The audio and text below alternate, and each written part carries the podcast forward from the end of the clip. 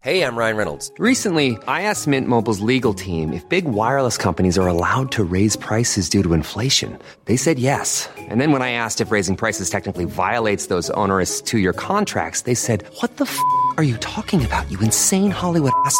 So to recap, we're cutting the price of Mint Unlimited from $30 a month to just $15 a month. Give it a try at mintmobile.com slash switch. $45 up front for three months plus taxes and fees. Promo rate for new customers for limited time. Unlimited more than 40 gigabytes per month. Slows. Full terms at mintmobile.com. Finding your perfect home was hard, but thanks to Burrow, furnishing it has never been easier. Burrow's easy to assemble modular sofas and sectionals are made from premium, durable materials, including stain and scratch resistant fabrics. So they're not just comfortable and stylish, they're built to last. Plus, every single Burrow order ships free right to your door. Right now, get 15% off your first order at burrow.com slash ACAST. That's 15% off at burrow.com slash ACAST. Botox Cosmetic, out of botulinum toxin A, FDA approved for over 20 years. So, talk to your specialist to see if Botox Cosmetic is right for you.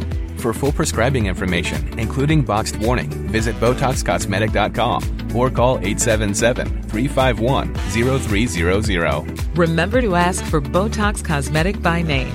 To see for yourself and learn more, visit BotoxCosmetic.com. That's BotoxCosmetic.com. صفحه 222 Botox Cosmetic, out of botulinum toxin A, FDA approved for over 20 years. So, talk to your specialist to see if Botox Cosmetic is right for you. For full prescribing information, including boxed warning, visit BotoxCosmetic.com or call 877-351-0300. Remember to ask for Botox Cosmetic by name. To see for yourself and learn more, visit BotoxCosmetic.com. That's BotoxCosmetic.com. Hey, I'm Ryan Reynolds. Recently, I asked Mint Mobile's legal team if big wireless companies are allowed to raise prices due to inflation. They said yes. And then when I asked if raising prices technically violates those onerous two year contracts, they said, What the f are you talking about, you insane Hollywood ass? So to recap, we're cutting the price of Mint Unlimited from $30 a month to just $15 a month. Give it a try at mintmobile.com slash switch. $45 up front for three months plus taxes and fees. Promo rate for new customers for limited time. Unlimited more than 40 gigabytes per month. Slows. Full terms at mintmobile.com. مثلا دیکه خدای عدالت ظلم را بی پاسخ نمیگذاشت و ایومنیدس یا مهربانان قاتلانی چون اورستس را تا سرحد جنون و مرگ تعقیب می کرد. از این گذشته دین یونانی به مهمترین عناصر زندگی مانند ولادت، ازدواج، خانواده، طایفه و دولت جامعه تقدس میپوشانید و آنها را از صورت امور زودگذر دنیوی بیرون می آورد. بر اثر پرستش و بزرگداشت مردگان میان مردم قرون متمادی رابطه و وحدتی عمیق برقرار می‌شد و هر فرد خود را نه عضو یک خانواده بلکه حلقه ای از زنجیره انسانهای پیشین و اکنون و آینده می انگاشت. خانواده عاملی است برای بقای فرد در جریان نسلها. هر کس از لحاظ دینی موظف به همسرگیری و فرزند آوری است. کیست که مرد بی فرزند را به خاک سپارد و به زیارت قبر او رود و او را به آیندگان پیوند دهد؟ دین یونانی نه تنها مردم را به تولید مثل تشویق می کرد و باعث افزایش جمعیت می شد بلکه با تکیه بر حفظ استمرار نسلها آنها را به حفظ نظام اجتماعی و دفاع از وطن برمیانگیخت. در هر شهر خدا یا خدایان خاص آن شهر بیش از خدایان دیگر معزز بودند و همه قوانین و سازمانهای گوناگون جامعه در میان حاله دینی قرار داشت. به راستی دین جامعه را در برابر خودخواهی و سودجویی فرد چون صدی دفاعی درآورد. در آغاز دین از ادب و هنر و فلسفه نیرو گرفت ولی بعدا از آنها زیان دید هنر فیدیاس به خدایان جلوه های زیبا و شکوهمند داد و شعرهای پینداروس و سوفوکل و آشیل به نوامیس دینی عمق اخلاقی بخشید همچنین افلاتون و فیساغورس فلسفه را با دین آمیختند و با طرح مفهوم خلود در پیشرفت اخلاق انسانی مؤثر افتادند. اما در برابر اینان پروتاگوراس دین را با دیده تردید نگریست و از دموکراتیس فایده دین را انکار کرد. آریپید خدایان را به ریشخند گرفت و بر روی هم فلسفه یونانی دین را که مبنای اخلاق بود به نابودی کشانید. فصل نهم فرهنگ عمومی دوره کهن یونان. یک فردگرایی و دولت. صفحه 224 اوج فرهنگ اروپایی در دو دوره همتا یعنی یونان باستان و رنسانس ایتالیا بر سازمان سیاسی استوار بود که از محدوده کشور شهرها فراتر نمی رفت. در یونان وضع جغرافیایی به این امر کمک می کرد زیرا کوهها و رودهای فراوان بین شهرها جدایی انداخته بود و شهرها به سبب کمی راهها و پلها به دشواری با یکدیگر ارتباط میافتند. البته راه های دریایی متعددی وجود داشت ولی دریا فقط شهرها را با طرفهای تجاری پیوند می‌داد نه همسایگان جغرافیایی باید دانست که عوامل جغرافیایی به تنهایی نمی‌توانند جدایی کشور شهرهای یونان را تبیین کنند. شهرهای تب و پلاتایا که هر دو در دشت بئوسی بودند مانند دو شهر دور مثلا تب و اسپارت از هم جدا بودند. جدایی سوباریس و کروتونا که هر دو در یک طرف سواحل ایتالیا بودند از جدایی سوباریس و سیراکوز بیشتر بود. منافع اقتصادی و سیاسی مختلف شهرها را از یکدیگر دور می کرد. آنها را برای به دست آوردن بازارها و سود به جنگ می کشانید و اتحادیه های متخاصمی برای تسلط بر راه های دریایی به وجود می آورد. خصوصیات ویژه آب و اجدادی جدایی ها را دامن می‌زد. یونانیان همگی خود را از یک نژاد می‌دانستند ولی اختلافات قبیله‌ای میان اقوام آیولی، یونیایی، آخایایی و دوری شدیداً حس می‌شد. اهالی آتن و اسپارت چنان از هم نفرت داشتند که اختلافات قومی عصر حاضر را تدایی می کند. اختلافات مذهبی هم با تشدید اختلافات سیاسی شدت گرفت. ویژگی های مسلکی در مناطق و قبایل مختلف جشنواره ها، تقویم ها، سنت های متمایز، قوانین، محاکم ویژه و حتی مرزهای مشخص را باعث شد. زیرا سنگچین های مرزی نه تنها حدود اجتماعات بلکه هیته خدایان را هم محدود می کرد. توضیح هوشیه. سرزمین از آن هر که مذهب از آن او. ادامه متن. این اختلافات و مجموع بسیاری دیگر از عوامل کشور شهرهای یونان را به وجود آورد. نظام کشور شهرها در جهان تازگی نداشت. زیرا چنان که می‌دانیم صدها یا هزارها سال پیش از هومر و پریکلس در سومر و بابل و فینیقیه و کرت کشور شهرهایی برقرار شدند کشور شهرها از نظر تاریخی صورت تکامل یافته اجتماع روستایی است که دارای بازار عمومی و مرکز اجتماع و دادگاه است مردم آن زمین های یک منطقه را کشت می کنند و به یک نژاد تعلق دارند و یک خدا را می پرستند. از نظر سیاسی کشور شهر بهترین وسیله تحصیل نظم و آزادی به شمار می رود. اجتماعات کوچکتر از عهده تأمین امنیت بر نمی آیند و اجتماعات بزرگتر به زودی تبدیل به جامعه استبدادی می شوند. از اینجاست که در عموم جوامع نظم و آزادی به صورت دو عنصر متضاد تظاهر می کنند. کمال مطلوب بنابر آرزوی فیلسوفان یونانی بود متشکل از کشور شهرهای مستقل که در نوعی هماهنگی فیثاغورسی تعاون داشته باشند. ارسطو دولت را اجتماعی از آزادگان می‌دانست که از یک حکومت اطاعت کنند و بتوانند در یک مجلس با یکدیگر به مشورت پردازند عقیده داشت که اگر دولتی بیش از ده هزار شارمند داشته باشد اداره دولت غیر عملی می شود بدین سبب در یونان شهر و دولت را به یک نام یعنی پلیس می‌خواندند.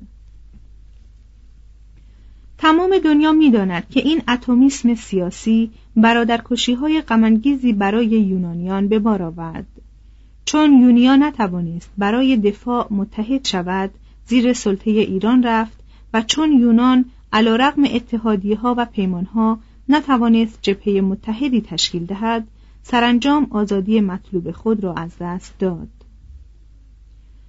با این وصف باید یادآور شد که موجودیت یونان بستگی تام به این کشور شهرهای متفرق داشت و به برکت استقلال و غرور و رقابت شهرها و تنوع فرهنگی آنها بود که یونان قدرت خلاق عظیمی یافت.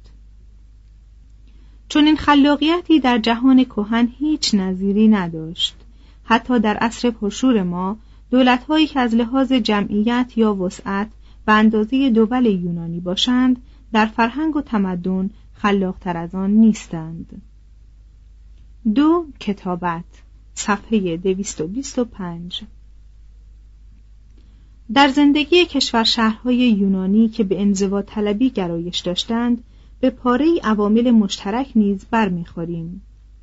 مثلا در سراسر شبه جزیره یونان از آغاز قرن سیزدهم قبل از میلاد به بعد یک زبان رایج بود زبان یونانی مانند زبانهای ایرانی، سانسکریت، اسلاوی، لاتین، آلمانی و انگلیسی جزو زبانهای هند اروپایی به شمار می رفت.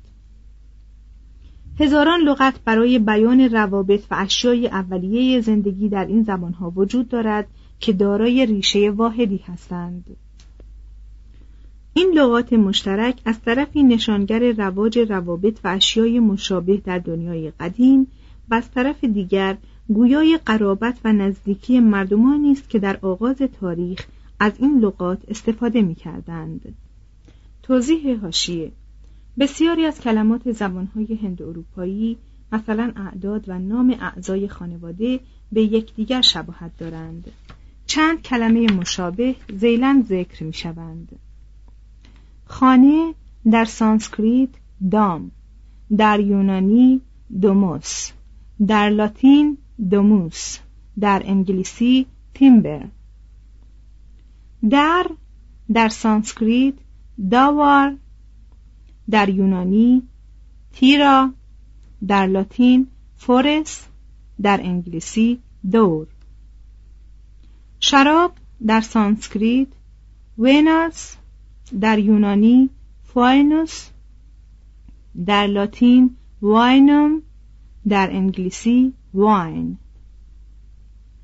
توپی چرخ در سانسکریت ناوس در یونانی ناوس در لاتین navis در انگلیسی nave. محور در سانسکریت آکشاس در یونانی آکسون در لاتین axis در انگلیسی axle یوغ در سانسکریت یوغام در یونانی زوگان در لاتین jugum در انگلیسی yoke و غیره. ادامه متن. البته زبان یونانی دارای لحجه های چندی مانند آیولیایی، دوری، یونیایی و آتیکی بود ولی گویندگان این لحجه ها سخن یکدیگر را دریافت می کردند. در قرنهای پنجم و چهارم قبل از میلاد لحجه های گوناگون به یک لحجه مشترک منتهی شدند. این لحجه که عمدتا در آتن رواج گرفت و به صورت زبان اهل دانش درآمد، زبان آتیکی نام داشت. زبان آتیکی قوی و نرم و خوشاهنگ و مانند هر زبان زندگی دیگر پر از استثنا و بیقاعدگی بود. ولی به خوبی می توانست با ترکیب کلمات و ریشه ها مفاهیم دقیق فلسفی و معانی لطیف و انواع تعبیرات عالی ادبی را برساند. از این رو هم به کار هومر می‌خورد و هم به کار افلاتون توضیح هاشیه. تلفظ زبان یونانی باستان بر ما مچول است. هجاهایی که اکنون مایه دردسر ما هستند به ندرت در یونانی کلاسیک به کار می رفتند. اینها را آریستوفان بیزانسی نقاد قرن سوم قبل از میلاد رواج داد. در خواندن شعر یونانی باید از این هجاها چشم پوشید. ادامه متن. بنابر روایات در قرن چهاردهم قبل از میلاد خط مردم فینیقیه به یونان رسید. قدیمی ترین آثار مکتوب یونانی به قرنهای هشتم و هفتم تعلق دارند و سخت به کتیبه های سامی در قرن نهم میمانند. خط این آثار مانند خطوط سامی از راست به چپ است اما نوشته های قرن ششم مثلا نقشی که در گورتانا یافت شده است به تناوب از راست به چپ و از چپ به راست نگارش می‌یابد.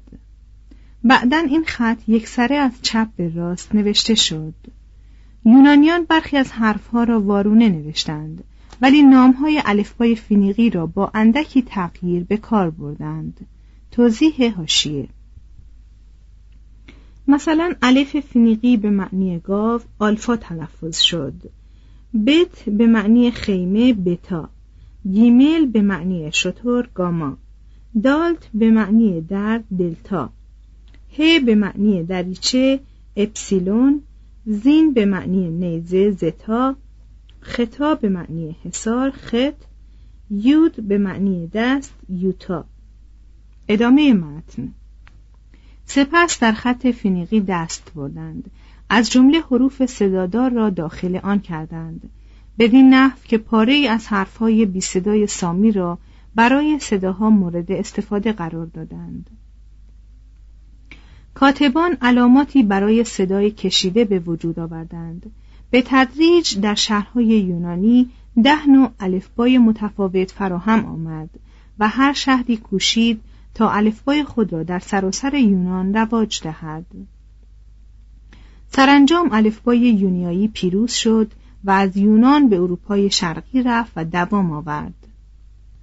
الفبای خالکیس به روم راه یافت و بعدا به صورت الفبای لاتین در خدمت زبانهای اروپایی درآمد. یونانیان در آغاز کتابت را برای کارهای دینی و تجاری به کار بردند و ناگفته نماند که سرودهای رهبانان منشأ شعر است و اسناد تجاری مبدع نصر خط یونانی از ابتدا دو شکل یافت یکی خط دقیق و آراسته رسمی دیگری خطی که برای کارهای روزانه به کار می رفت. در هر دو نوع خط کلمات پیوسته و بدون فاصله و علامت گذاری نوشته می شدند. تنها پایان یک مطلب و شروع مطلبی دیگر را به وسیله پاراگرافون یعنی یک خط افقی کوتاه مشخص می کردند. Head over to Hulu this March, where our new shows and movies will keep you streaming all month long. Catch the acclaimed movie All of Us Strangers, starring Paul Mescal and Andrew Scott. Stream the new Hulu original limited series We Were the Lucky Ones with Joey King and Logan Lerman. And don't forget about Grey's Anatomy. Every Grey's episode ever is now streaming on Hulu. So, what are you waiting for? Go stream something new on Hulu. Botox Cosmetic, out of botulinum toxin A, FDA approved for over 20 years. So, talk to your specialist to see if Botox Cosmetic is right for you. For full prescribing information, including boxed warning, visit BotoxCosmetic.com or call 877-351-0300. Remember to ask for Botox Cosmetic by name. To see for yourself and learn more, visit BotoxCosmetic.com. That's BotoxCosmetic.com.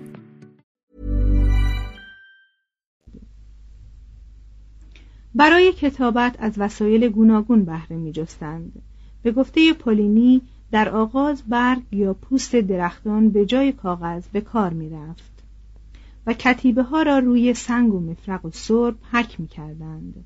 توضیح هاشیه کلمه یونانی گرافین یا نوشتن در اصل به معنی حک کردن بوده است ادامه متن برای نوشته های روزانه یا مانند مردم بین النهرین لوحه های گلی به کار می بردند یا لوحه هایی از چوب می ساختند و سطح آنها را با قشری از موم می پوشانیدند و در اختیار شاگردان مدارس می گذاشتند. برای نوشته های ماندگار نخست از برگ های بردی یا پاپیروس که فینیقیان از مصر می آوردند و سپس در دوره نفوذ یونانگرایی یا هلنیسم و دوره نفوذ روم از پوست گوسفند استفاده می کردند. با قلم های فلزی روی لوحه موم آلود و با قلمهایی از نی و آلوده به مرکب روی پوست یا برگ بردی می نگاشتند. در صورت لزوم آنچه را روی موم می نگاشتند به وسیله ته پهن قلم فلزی محو می ساختند و آنچه را با مرکب روی پوست یا برگ بردی می نوشتند به وسیله قطعه اسفنج می زدودند. مارتیالیس شاعر شعری را با قطعه اسفنج نزد دوستی فرستاد تا اگر شعر را نپسندید بیدرنگ پاکش کند. از زبان یونانی واجه های فراوان مخصوصا واجه های مربوط به نوشتن داخل زبانهای اروپایی شده است. چنان که کلمه کاغذ در زبان انگلیسی صورتی از کلمه یونانی پاپیروس است. در یونان کاغذ مخصوص نوشتن معمولا 6 تا 9 متر طول داشت و دور یک میله چوبی پیچیده می‌شد. این گونه کاغذهای تومار مانند را به نام یکی از شهرهای فنیقی که برگ بردی را به یونان میفرستاد بیبلوس و تومارهای کوچک را بیبلیون مینامیدند بر همین شیوه کتاب مقدس را تومارها یا بیبلیاها میخواندند یک تومار فقط بخشی از یک کتاب بود و واژه برش را بر آن اطلاق می کردند. به نخستین برگ هر تومار پروتوکولون می گفتند. دو طرف چوب تومار را با سنگی متخلخل سیغل می دادند و گاهی رنگ می کردند. در مواردی تومار را در قلافی خاص یا دیفترا معادل والوم لاتینی قرار می‌دادند. البته این گونه تکلفات فقط در مواردی صورت می گرفت که یا معلف می توانست هزینه آن را تعهد کند یا ناشر به سبب اهمیت کتاب زیر بار هزینه اضافی می رفت. چون استفاده از تومارهای بزرگ به سهولت امکان نداشت معمولا ناشران آثار ادبی را بر چند تومار می نوشتند چنان که ناشران متأخر تاریخ هرودوت را در نه تومار جنگ های پلوپونزی اثر توسیدید را در هشت تومار جمهور اثر افلاتون را در ده تومار و ایلیاد و اودیسه اثر هومر را در 24 تومار منتشر کردند. کتاب ها بهایی هنگفت داشتند و برخلاف اکنون به آسانی به دست نمی آمدند زیرا گیاه بردی گرانبها بود و همه کتاب ها با دست نوشته می‌شد. اساسا توانایی خواندن و نوشتن امتیازی به شمار می رفت و همگان از آن برخوردار نمی شدند. تحصیل علم از راه تعالیم شفاهی صورت میپذیرفت. کتب ادبی را ادیبان به صدای بلند میخواندند و حاضرین از طریق گوش فرا می‌گرفتند. توضیح هاشیه گرچه پس از اختراع چاپ چشم بیش از گوش به ما مایه می دهد هنوز هم نمی توان بدون توجه به صوت کلمات و فصل و وصل آنها درست بر زبان مسلط شد. محتملا انسان آینده این اندازه به چشم متکی نخواهد بود. ادامه متن. قبل از قرن هفتم قبل از میلاد اشخاص باسواد بسیار نادر بودند. و تا زمان پولوکراتس و پیسیستراتوس که در قرن ششم کتابخانه ایجاد کردند در یونان کتابخانه‌ای وجود نداشت. در سده پنجم برای نخستین بار از وجود کتابخانه های خصوصی اوریپید نمایشنامه نویس و یکی از آرخونها به نام اوکلیدس خبردار می‌شویم و در قرن چهارم سخن از کتابخانه ارسطو میشنویم. نمی‌دانیم که آیا پیش از کتابخانه عمومی اسکندریه کتابخانه عمومی دیگری وجود داشته است یا نه. اما می‌دانیم که در شهر آتن تا عصر هادریانوس از کتابخانه عمومی خبری نیست. شاید بتوان گفت که چون یونانیان زیاد کتاب نمیخواندند یونان در عصر پریکلس عظمت فرهنگی یافت. سه ادبیات صفحه 228 ادبیات نیز مانند دین از یک نظر عامل وحدت و از نظر دیگر از عوامل تفرقه و تنوع شهرهای یونان است شاعران ترانههایی به لحجه های محلی خود می سرودند و مناظر سرزمین های خیش را توصیف می کردند. اما مردم تنها به فسیح ترین نقمه ها گوش فرا می دادند و گاه گاه شاعران را تشویق می کردند تا در آثار خود به موضوعاتی کلیتر از موضوعات کوچک محلی بپردازند. اشعار قدیم یونان بر اثر مرور زمان نابود شده اند. از این رو ما اکنون نمی توانیم معلوم کنیم که شعر قدیم شامل چه مطالب بکری بوده است و چه ثروت سرشاری از دست ما رفته است. اگر در جزایر و شهرهای یونان قرن ششم قبل از میلاد گردش کنیم مقدمه آثار عالی اصر پریکلس را در هر سو می‌بینیم و دچار شگفتی می‌شویم. شعر بزمی این عصر که همچون آینه نمودار یک جامعه اشرافی بود و در دوره دموکراسی رو به زوال رفت وزنهای گوناگون داشت و معمولا به قافیه مقید نبود. توضیح هاشیه غیبگویان معمولا در سخنان خود سجع به کار می بردند. ادامه متن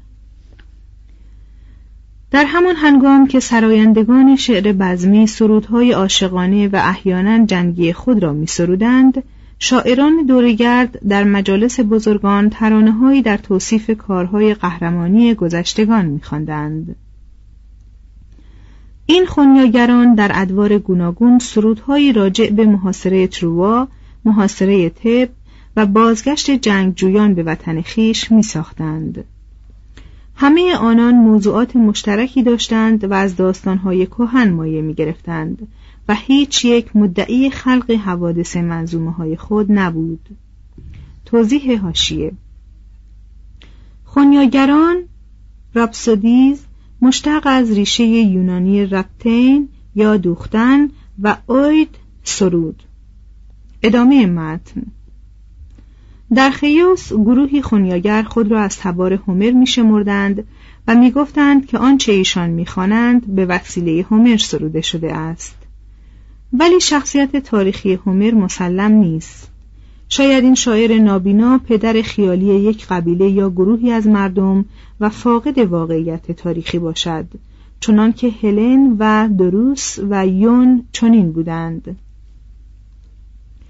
یونانیان قرن ششم تنها ایلیاد و اودیسه را از ساخته های هومر نمی‌دانستند بلکه همه افسانه های حماسی معروف آن روزگار را به او نسبت می‌دادند. منظومه های هومر با آنکه کهنترین اشعار حماسی یونانند به اعتبار کمال و جمال فوقالعاده خود و نیز اشاراتی که در مورد خونیاگران کهن دارند صورتهای زنجیره‌ای از سرودها محسوب می‌شوند که از اعثار بسیار قدیم شروع شده و تحول بسیار کرده اند.